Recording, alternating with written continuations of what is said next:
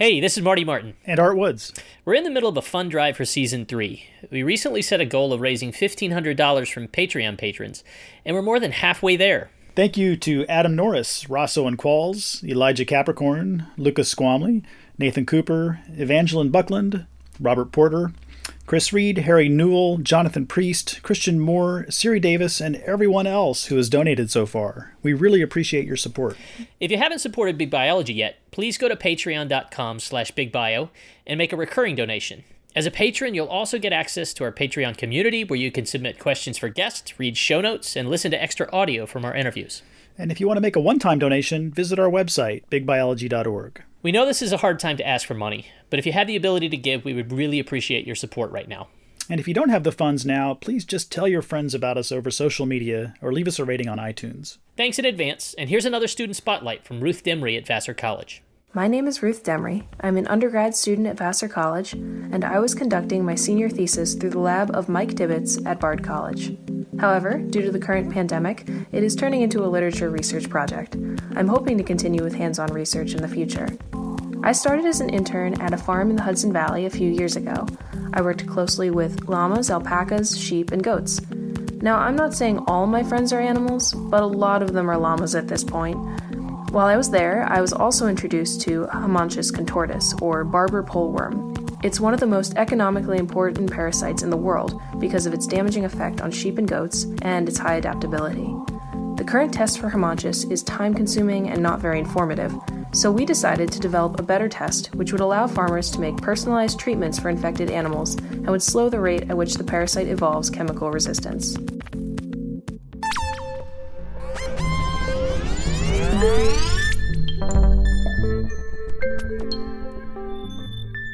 One of the worst disease outbreaks ever seen is currently spreading across the globe. The pathogen has appeared on every continent except Antarctica, causing enormous damage along the way. Recent evidence suggests that it originated in Asia, and the humans who brought it with them as they traveled around the world. So far, there's no known cure. Surprisingly, we're not talking about the new coronavirus, SARS CoV 2. We're talking about a chytrid fungus, Batrachochytrium dendrobatidis, or BD for short. Over the last several decades, BD has devastated many amphibian populations and threatens even more in the years to come. BD has caused at least 90 amphibian species to go extinct, and at least 500 more to decline precipitously. Wendy Palen, a biologist at Simon Fraser University in British Columbia, was recently quoted in National Geographic as saying, Chytrid fungus is the most destructive pathogen ever described by science. The fungus infects the skin, which for amphibians is the key organ that regulates internal levels of water and ions. Skin infected with BD just doesn't regulate as well, though, and if levels get too far out of whack, the animal could die quickly. Craig Franklin, a physiologist at the University of Queensland in Australia, is trying to understand why the fungus kills some frogs but not others. In a recent paper, he and collaborators argue that skin sloughing, which is how amphibians renew their skins, could be a key factor for resistance. When and how often frogs slough affects how well they can get rid of the fungus, and also how well they can sustain water and ion homeostasis. One of the functions of the skin is in, is in defense, essentially part of the immune system, and it's the, first line of defense. So, sloughing can reduce the, the burden on the skin of, of pathogens. And what we showed was that with every slough, BD, the fungus decreases. And in the species that are less susceptible, when they slough, they can get rid of 100% of BD. So it's a really, really effective part of the, the defense system. Differences in skin sloughing among species offers important clues about why BD devastates some species more than others. But it doesn't address one of the most surprising things about the infection. Unlike most pathogens that cause pandemics, or in this case, the animal equivalent called panzootics, BD has existed for decades in many places around the world. Contrast that with SARS CoV 2, which probably jumped into humans just last year before spreading worldwide over the past few months. Why didn't BD have major effects on amphibian populations earlier in the 20th century? And what changed in the past few years to transform it into a killer? Craig is interested in understanding how changes in environmental factors like temperature and UV light affect the spread and consequences of BD. He and others think that a cocktail of worsening anthropogenic forces are ramping up the lethality of the fungus. In this episode of Big Biology, we talk with Craig about the evolutionary history of BD, what it's doing to amphibian populations around the world, and how new physiological studies are revealing the mechanisms underlying its lethality. We also explore broader links between environmental change and BD outbreaks, and what, if anything, we can do to protect frogs. I'm Marty Martin. And I'm Art Woods. And this is Big Biology.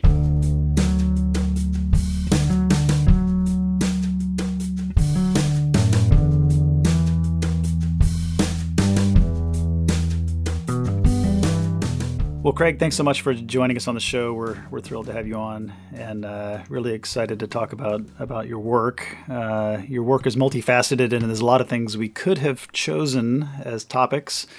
Um, and we've we've settled on talking about uh, chytrid fungus and amphibian declines, and and maybe let's just start just you know lay the lay the menu out of uh, what chytrid fungus is, what's chytridiomycosis and what you know what what's the big deal for amphibians of the world? Chytridiomycosis and chytrid fungus. Well, um, it's kind of relevant and pertinent in this in this world at the moment because what we're talking about is a panzootic, um, and the human equivalent of that, of course, is the pandemic. And when we think about the pandemic that's happening at the moment, the disease, of course, is COVID nineteen and the problem agent is SARS-CoV-2, or the, the, the severe acute respiratory coronavirus. Um, so if we come back to this panzootic, well, the agent is a fungus, and it's got a horrendous name, Batrachochytrium dendrobatidis. Let's, let's, there's, there's way too many syllables there. Yeah, I'm not going to try that. There's way too many syllables. So let's let's just stick with BD. That's what we call it. That's that's that's the agent, and the disease that it causes is called chytridiomycosis, and it's a disease that's that's lethal to amphibians, uh, to frogs uh, in particular, and it's argued in the literature that um, represents the greatest loss of biodiversity by any disease. Um, so if we, if we think about the amphibians, around about 7,500 species uh, described. Um, in the IUCN, 40%, uh, or over 40%, are listed as threatened. And one of the factors that's contributing to that, that threatened status is this disease. It's been detected in around about 700 species uh, to date, and it's responsible for declines in 500 species, uh, responsible for 90 extinctions. It's staggering. Do you, do you think it's occurring in the rest of the species and people just haven't looked yet? Is it a, is it a sampling issue? Yeah. I mean, that's right. I mean, we know all about detection at the moment mm-hmm. uh, with our pandemic. And yes, I think, I think there's around about 1,300 species that have been tested. So, really, very few. So, it could be far more widespread. If we just narrow in on the, the sort of phylogenetic distribution across the amphibia, so you mentioned that it is mostly is hitting frogs. So, but what about other groups of amphibians? Are they just less susceptible or not affected at all? Yeah, so um, there's cases in caecilians and, of course, salamanders are the, the other uh, two major uh, taxonomic groups within the am- amphibians. But most, mostly it's been identified um, in, uh, in frogs, uh, the Anura. Uh, but, but there are cases, yeah. So you said 90, 90 different species were implicated, their extinction due to... 90 have become extinct. And, and there's some famous examples. Here in Australia, um, perhaps the, the, the, most famous example of an extinction that's happened, um, it happened in the uh, 70s, 80s, uh, is our gastric brooding frogs. These were, were frogs that lived actually around where, where um, uh, I live, uh, here in southeast Queensland. And they lived in forest streams.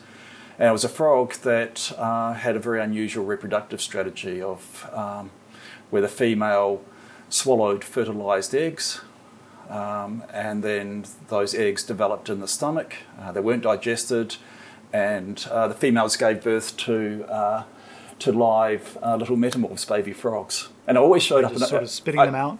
Yeah, and they spit them out. They give live birth out of the mouth of all these wow. little um, awesome. froglets. Sadly, they've disappeared. And I tell this story to my students in lectures and I ask them after I tell this, weave this story, do they believe me or not? And I don't show any photos, and most of the class doesn't believe me until I show the photos, and then I sadly say, well. Um, this the species is no more. We've lost it, and there are undoubtedly a number of contributing factors to their declines. But chytridiomycosis was probably implicated or is implicated in there in, the, in that extinction. So 90 extinctions. I think there's about there's over 100 uh, or more species that are in serious population decline because of the disease, uh, and it's global. It's a panzootic. It occurs on every continent uh, except, of course, Antarctica, where there are no frogs. but they used to Protected to be. Protected from chytrid. They're fossil frogs. That's right.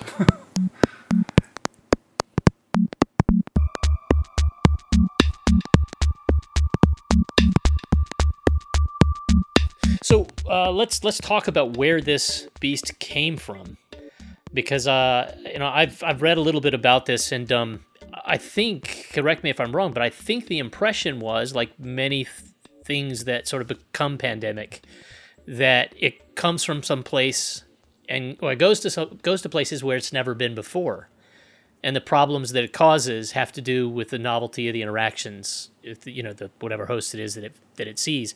So in the early days, I think most people are under the, under the impression that it recently arrived, but a lot of the data that's come out in the last few years is hinting that's not quite right, and in fact, it's a much more complicated sort of story, right? Yeah, that's that's exactly right. It is complicated, and um, and just in, in recent years, um, its origins have have been questioned because originally um, it was proposed that the the, the fungus BD uh, came out of um, Africa, or South Africa, and that it was kind of first first identified back in the 1930s in Xenopus. That was the, the origins of it, and it uh, from there it kind of got transported around the world, and we'll come back to being transport, transported around the world. But recent studies using far more sophisticated techniques and whole genome sequencing indicate that um, it's most likely its origins came from Asia, and in particular um, Korea, the Korean peninsula. And clearly, humans have played a major role in the spread of uh, this, this fungus uh, through uh, wildlife trade, and dare I say it, perhaps scientists as well. Mm-hmm. Right, because the xenopus that you mentioned is a workhorse in developmental biology. That's the classic African clawed frog that lots and lots of scientists around the world use. That's right, and I, and I think that that also led to the belief that that was you know that it was the transport of that species around the world that enabled it to to suddenly appear, well not suddenly, to appear on on every continent bar Antarctica. I want to spend a little bit more time on you know the the weirdness of this panzootic. Um, as you represented it, this fungus seems to have been everywhere for a long time, and so many of these emerging infections they emerge because they're put in places they haven't been, or we go to places that we weren't before and pick up something. So the weird thing about this is that it seems to have been in a lot of places for a while, and I don't know if we want to spend some more time on Korea because I'm fascinated with how long it's been in Korea and whether we know anything about how it's affected or affecting amphibian populations there. But the novelty about this infection, among many things, but the one that really stands out to me is that it, it was around and inconsequential, or at least not obviously detectable. And then in the 90s or maybe 80s, it really started to surge in importance to the point of extirpating and making extinct populations and species. One of the interesting things about it is that it, it seems to be present um, well before you see the disease manifesting. So it appears in, in, um, in populations or appears in, in, in areas before it starts to have these devastating effects. And it kind of brings into play as to what else has changed to make it suddenly virulent and to, to make it uh, pathogenic. And, in some ways, that's where we came in because um, being a, an ecophysiologist, I'm kind of interested in patterns in the, in, in the environment, and those patterns patterns in, in, in nature, whether they are distributions or life history traits or behaviours. I'm interested in what, what underlies those, those patterns, what's, what's the underlying physiology. And there are a couple of things that um, Ed Meyer um, and Rebecca Cramp um, kind of brought to my attention. One was that chytridiomycosis is most prevalent and most virulent during winter at high altitudes and populations at high latitudes. And there's a common factor, environmental driver, then that is temperature, low temperature. It seems that under low temperatures, that uh, this, this disease um, is more virulent uh, or, or, or, more damaging. And the other thing that, that kind of piqued my interest as well was that uh, in the 80s, chytridiomycosis really started to, to, to peak. And in the late 70s, early 80s, something else happened in terms of environmental drivers, and that was there was an increase in UVB, ultraviolet B radiation, as a consequence of the ozone hole forming. And that's those two environmental factors the, is what really temperature and UV is what's really driven uh, my research program. As a physiologist, dabbling, um, invading a, an area that uh, traditionally we, we, we don't tend to, to go into. But it's just it's just opened up some really amazing questions. Well, this is good. This is where the discoveries are often made, you know, at the at the edges of, of disciplines. So um, so if you had to, I, I want to channel one of our um, Patreon um, supporters, Luke Glidden. If you had to channel, or if I had to channel him and, and sort of ask you his his question, there were multiple different pieces. Um, what effect would you say that climate change has had on either its distribution or its effects or both? And if you can add something in about the inherent plasticity, I mean, we, you know, amphibians generally are so known for their developmental plasticity. Is there some interplay that you're working on, or something interesting to say there with respect to climate change? Yeah. So um, if, if we just kind of step back and just and talk about environmental change, and um, I'm going to come back to my hobby horse, and that is um, ultraviolet radiation, which I call the, the forgotten or the neglected stressor, pervasive stressor, um, that we have seen change dramatically. And we know that UVB is uh, immunosuppressive. We know that it's increased dramatically as a consequence of the formation of the ozone hole. That occurs in, in, in at both poles, but uh, more severe or, or larger in the in the southern pole over the Antarctic, and that we also know that UV uh, has uh, wide ranging effects, um, and as I mentioned, being immunosuppressive. Is that a, is that a link? Is it, is it a, just purely coincidental that uh, the increase in UV uh, in the in the 80s in particular uh, coincided with the, the, the peak in um, or the you know the takeoff in chytridiomycosis. So, so I'm, i want to return maybe a little later to these two environmental drivers, temperature and, and UV, and uh, you know, especially I, am myself am very interested in temperature and its effects on physiology, and so I want to get into the, the sort of mechanistic details there. But maybe let's let's start down that path by um, you telling us what what are the symptoms for a frog of having uh, chytridiomycosis, and and sort of what what happens to them that that depresses their performance or leads to their their death. Yeah. Okay. So, just just very briefly, how the um, how BD works. It it attacks the skin. Okay. So it, it these zoospores penetrate the skin and these zoospores are motile, they're transported through water, and um, it's a very good vector to go from, from animal to animal, from in this case from species to species, and continent to, to continent. So, fundamental to understanding the, the pathophysiology of this disease is understanding the skin of frogs and how, and, and how important it is um, in, in amphibians. You know, when we, we see a frog with chytridiomycosis, there's a decreased appetite or they stop feeding altogether, they become lethargic. Often they, they have a loss of postural control. They slough more frequently or irregularly, and uh, patches of skin just kind of fall off instead of a, a, a complete slough. And we may want to come back to that. You start to see a reddening in the skin that can proceed to um, ulceration. That in turn can you there's a you know a loss of body fluids or loss of electrolytes. Um, so you see that, and eventually the the frog uh, succumbs to that. It's um, yeah, it's a, pretty unpleasant disease uh, that, that results or can result in, in the death um, of, of the animal. Sounds like the world's worst case of uh, you know terminal athlete's yeah. foot, right? Yeah, I mean, that's right. It's, I mean, it, it's going to keep on coming back. It's a fungus, you know, that affects uh, that affects yeah, yeah. the skin.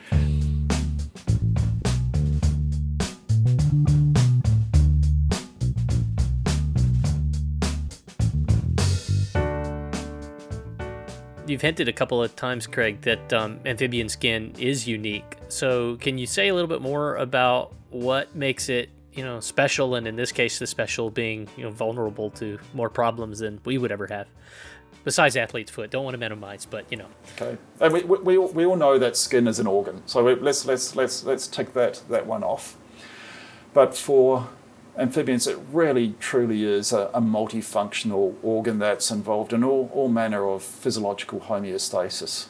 So the skin, of course, not only being um, uh, an organ that holds everything in, so it's there for, for, for structure um, and, and body integrity, it's involved in thermoregulation, it's involved in ionic homeostasis or ionic regulation, it's involved in osmotic regulation, Frogs drink through their skin.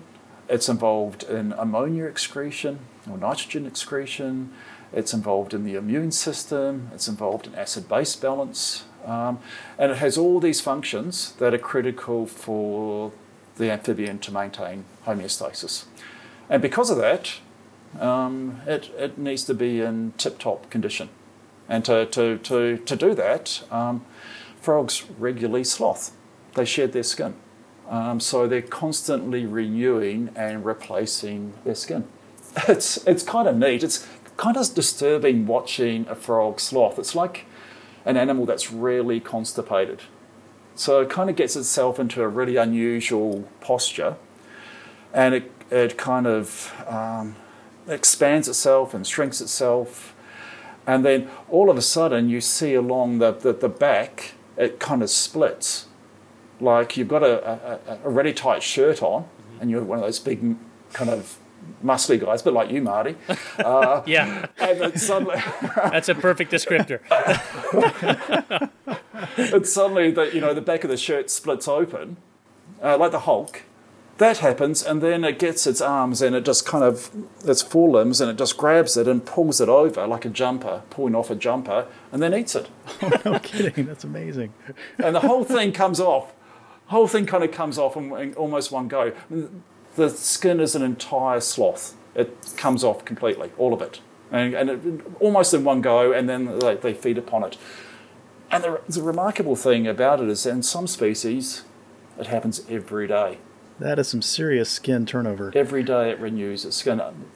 And know, others it may be two days or four days or a couple of weeks. Will the will the frogs always eat the skin? So if they're infected, will they avoid it, or do they care? Can they discriminate?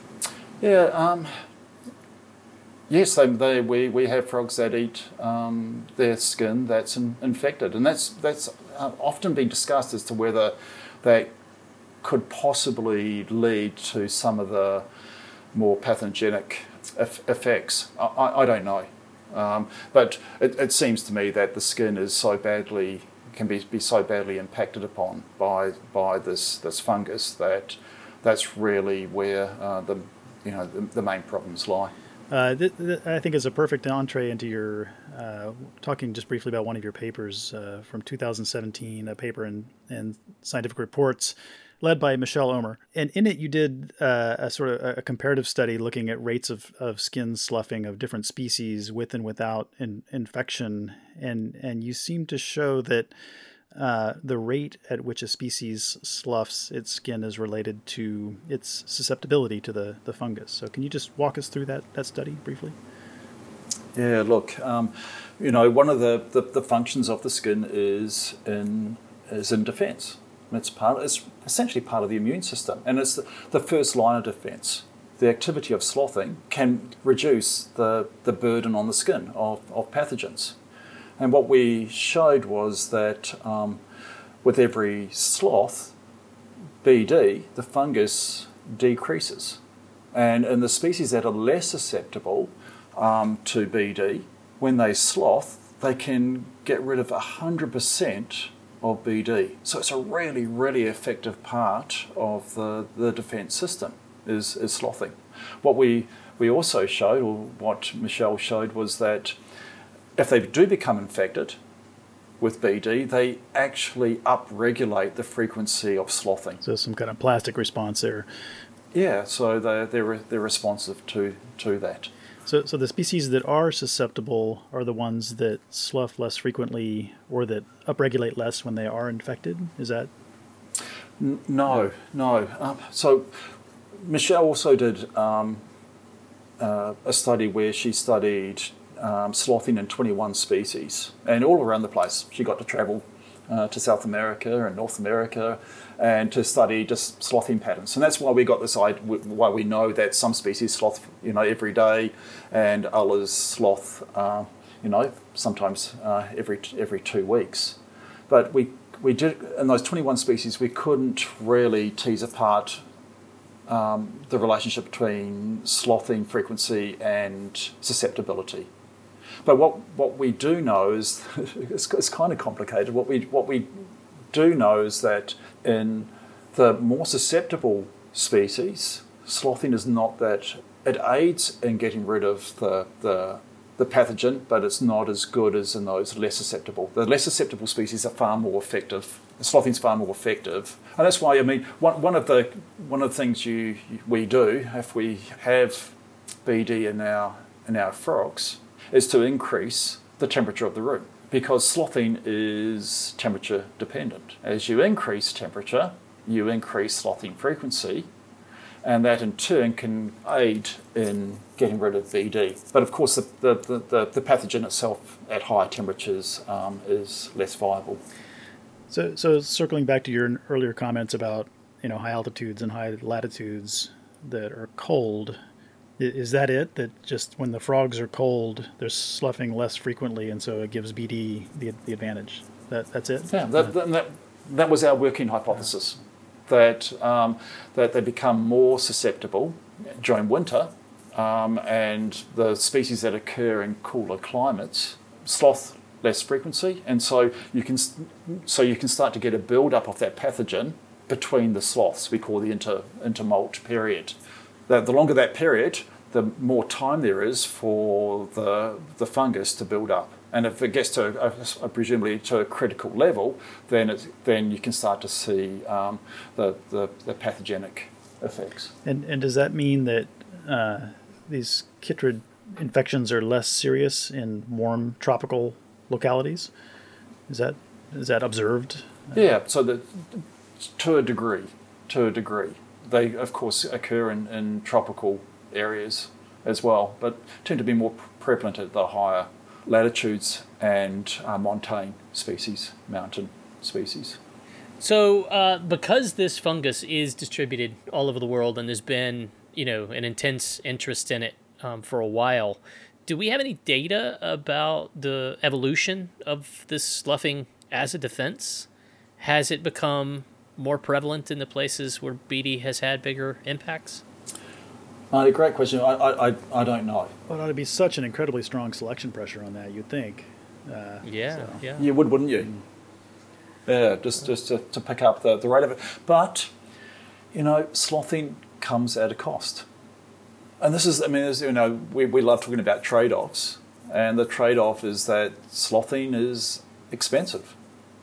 And, you know, energetically expensive. Um, you know, you're replacing your skin in some species, you know, every every day or every few days, the entire skin. But there's another cost to it, is in that sloughing itself um, interferes with homeostasis, and especially ionic and osmotic homeostasis.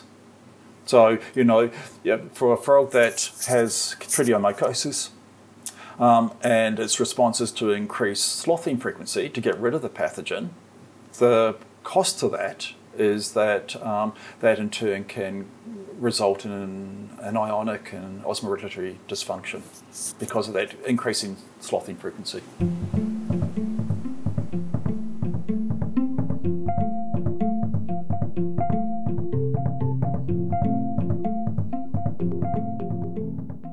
just just tell, tell tell us what happens when we have new skin. So they've just sloughed the old skin, and there's there's a set of sort of ion and water problems that happen, right? So so what are those problems? Yeah, yeah.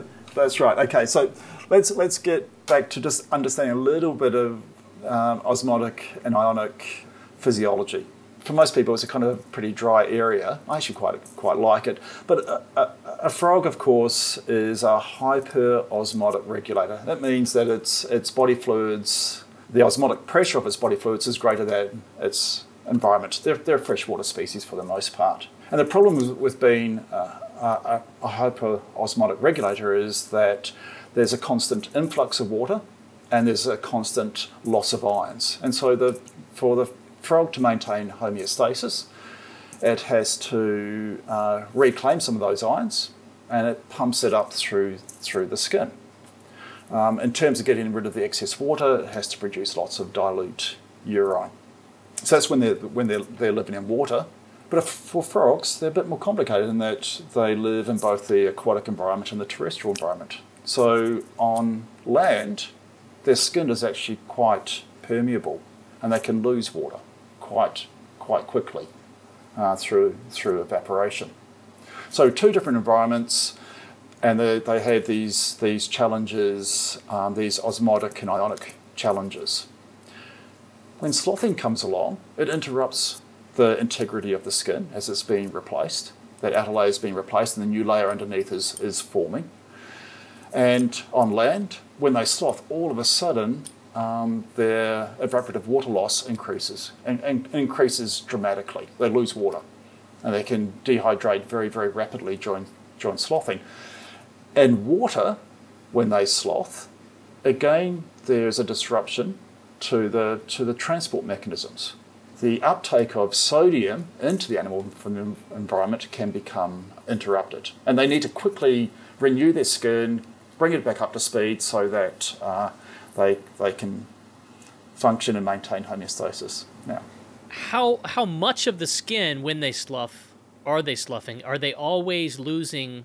Is is the level is the layer of skin that's sloughed functional when it goes, or did it die some number of days earlier, and it's just sort of providing this you know protection lack of, of water loss mediating some of that, but otherwise not doing much work, or is, is probably more complicated. But but that's right. I mean, we know there they they slough the outer layer known as the stratum corneum, and that's the layer that they, they, they that comes off. And yes, it's stratified.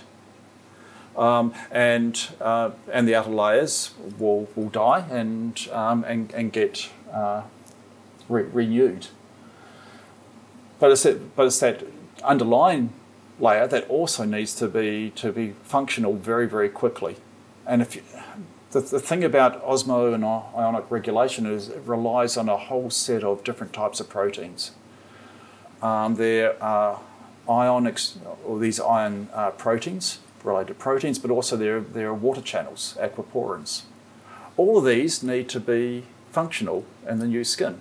So, so the process is complex, really, really, really complex what we've shown is that chytrid, the, the, the, fungus itself, interferes with some of these transport proteins. And can, in some cases, um, their, their, uh, their abundance decreases. And that in turn affects the, the transport properties of the, of the skin. Water is perhaps one of the, the, the, the, easiest ones. If the animals in the environment, um, loss of water is a, is a problem and that loss of water increases during sloughing. Well, if they have chytridiomycosis as well at the same time, then that during that sloughing period, it's it's accentuated. The water loss is accentuated, and the same and the same actually occurs in water. So the main problem in water is the loss of, of ions, sodium ions. During sloughing, that increases, Sloughing plus chytridiomycosis, it increases even more. And that's why you start to see this, this homeostatic imbalance or this osmotic and ionic imbalance. So, do you? I'm trying to put all of this together and and ask to. Do we know? Is there a consistent way that frogs are dying? I mean, they all dying from some something about desiccation, or are they dr- dying more from the ion ions being out of balance? I think what what Jamie Voyles to the paper that you're alluding to, what I remember, I mean, and this was the the news media's treatment, so excuse the the general probably misinterpretation, is that they seem to be dying from heart attacks. Is that right, or is that an overstatement? So, so yes, they they reported um, that there were heart attacks. There are very, very definitely electrolyte imbalances, and that can affect all, all manner of electrical signals and contraction. And that, yes, could manifest itself in terms of uh, cardiac uh, arrest. Frogs are amazingly resilient to changes in, uh, in their concentration of electrolytes and water. Uh, they can dehydrate to, to massive extents, far more than we can, and survive. Um, I, I, think that causal link between the, the decrease in electrolytes or the very low concentrations and cardiac arrest hasn't really been established. Another great project for a, for a student would be just to, to do some isolated heart preparations and actually just look at concentrations of electrolytes to see how the cardiac, how the, the heart functions, and actually for, form that causal link. And again, where physiologists come to play, is that um, when, we, when we design good experiments, we can establish cause and effect.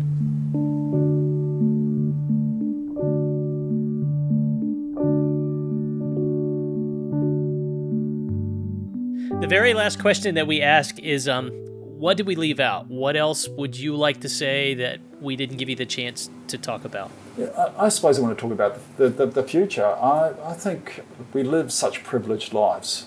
And one of, the, one of the absolute pleasures that I have is the early career researchers that um, I get to work with every day and totally inspired by them um, and motivated by them. That's why I love science these early career researchers are going through a pretty tough time at the moment, wondering about what the future is going to be like. But um, I know there's going to be a, a, bright future for, for many of them. And I think the more we can do to en- encourage and support their careers and their personal growth, but fundamentally their excitement for science, for research. How, how privileged are we that we, we can um, ask sometimes just basic fundamental questions? And get such enjoyment out of, of uh, finding answers to those, those, those questions. But also, hopefully, having some impact, making people again think and question. Yeah, I think we're lucky. Working with, um, with, with um, you know, folks learning to, to do science professionally, it's, it's the most rewarding part for me, too. And even though things maybe on the very short horizon with everything that's going now, it, it looks like it's super bleak um, I think of a, a, slightly longer period of time, the outlook is is pretty good. I mean, there, there there will never come a time where we don't need all the science that we do, and if anything, all of these terrible problems that we've been talking about, they're not going to go away immediately. So we'll need creativity and you know a lot of work to yeah. There should be plenty of job them. security so for scientists. There's definitely a positive there, but should should be. Yeah, I, I, I think so. Certain yeah, certain areas yeah. more so than others. Yes, yeah. yeah, no, I, it's um, yeah. The, the, I think the future is bright because I just see all these amazing young people, dynamic people, uh, who uh, are doing some great work. Um, um, you know, when, when we see it in our journals, I see it in, in JEB, uh, the, the contributions that are coming through, and I want to I want to be able to support them and their careers as much as I can. Uh, whether that's on a, you know here on a local scale and, and at the University of Queensland, uh, or on a, on, a, on a broader broader scale. We need to do that. You know, it's it's, it's funny, isn't it? Um, you get to a stage in your career where it's more about providing opportunities for others that you get the greatest satisfaction out of. And that's that's the stage I am in my in my career where I, I love yes getting into the lab or into the field to dabble That's all I have time for these days. But, but, uh, but actually uh, creating opportunities for, for these young scientists is, is so satisfying. And we're so lucky to do that.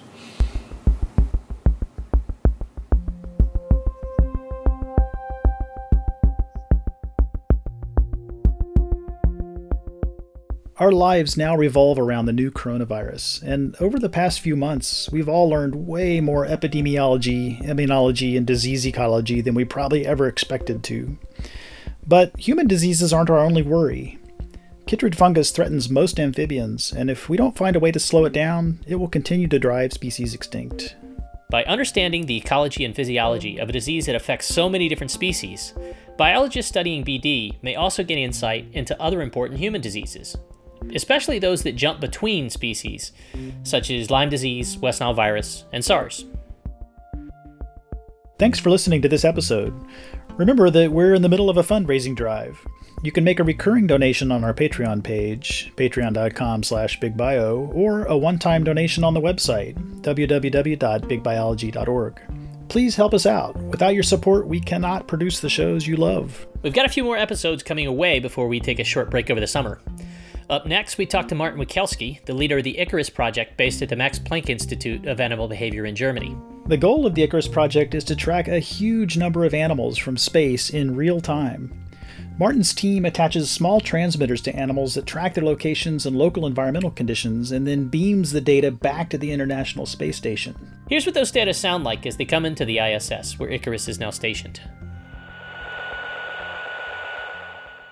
Thanks to Matt Blois for producing the episode. Mike Levine runs our social media channels and produces the student spotlights. Dana Baxter helps with background research, and as always, Steve Lane manages our website. Thank you to the College of Public Health at the University of South Florida and the College of Humanities and Sciences at the University of Montana for support. Music on the episode is from Poddington Bear.